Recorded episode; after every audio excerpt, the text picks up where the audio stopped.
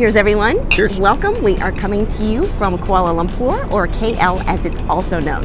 And we have been here in Malaysia for about four or five days, covering not only Kuala Lumpur, KL, but also Penang, and also medical tourism here. Mm-hmm. And when when you come to Malaysia, and you've been here more than I have, this is actually my first trip here. I feel so comfortable.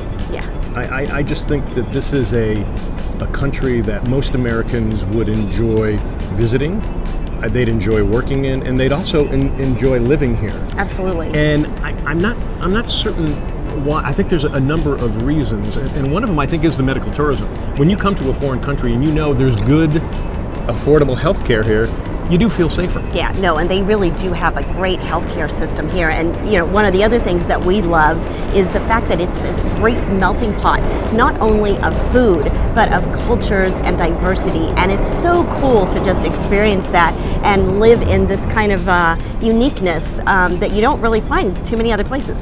Yeah, It's true, and you know a a lot of what America thrives to be is is that big melting pot where everybody gets along no matter what their religions are, no matter what their cultures are, and we see a diversity of cultures here, and it, it seems to work here when we when we get a chance to talk to the people.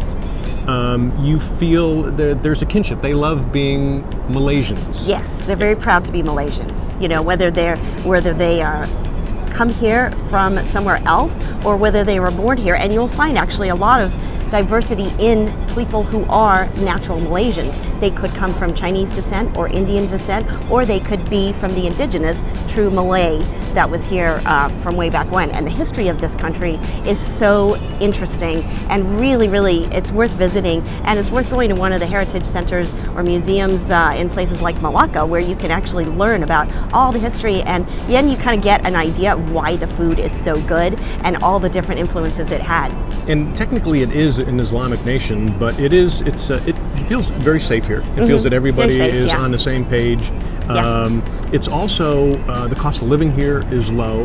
Uh, so there's a lot of expats. There's a lot of Americans that live here. Uh, there's a lot of a lot of people from Europe who live here, Mm-hmm. um, and it's it, it, it's it's it's got a lot of an American feel to it, where they love shopping malls. Oh yeah, and, and we've there's been a to some lot of great malls. shopping here. Yeah. Yeah, so great shopping, great eating, um, anything you pretty much want, you can get here. It's that's where we say it's a little bit like Hong Kong. Um, in that sense, is that everything that you want is kind of at your doorstep, and for the mo- most part, the majority of people do speak English to some degree.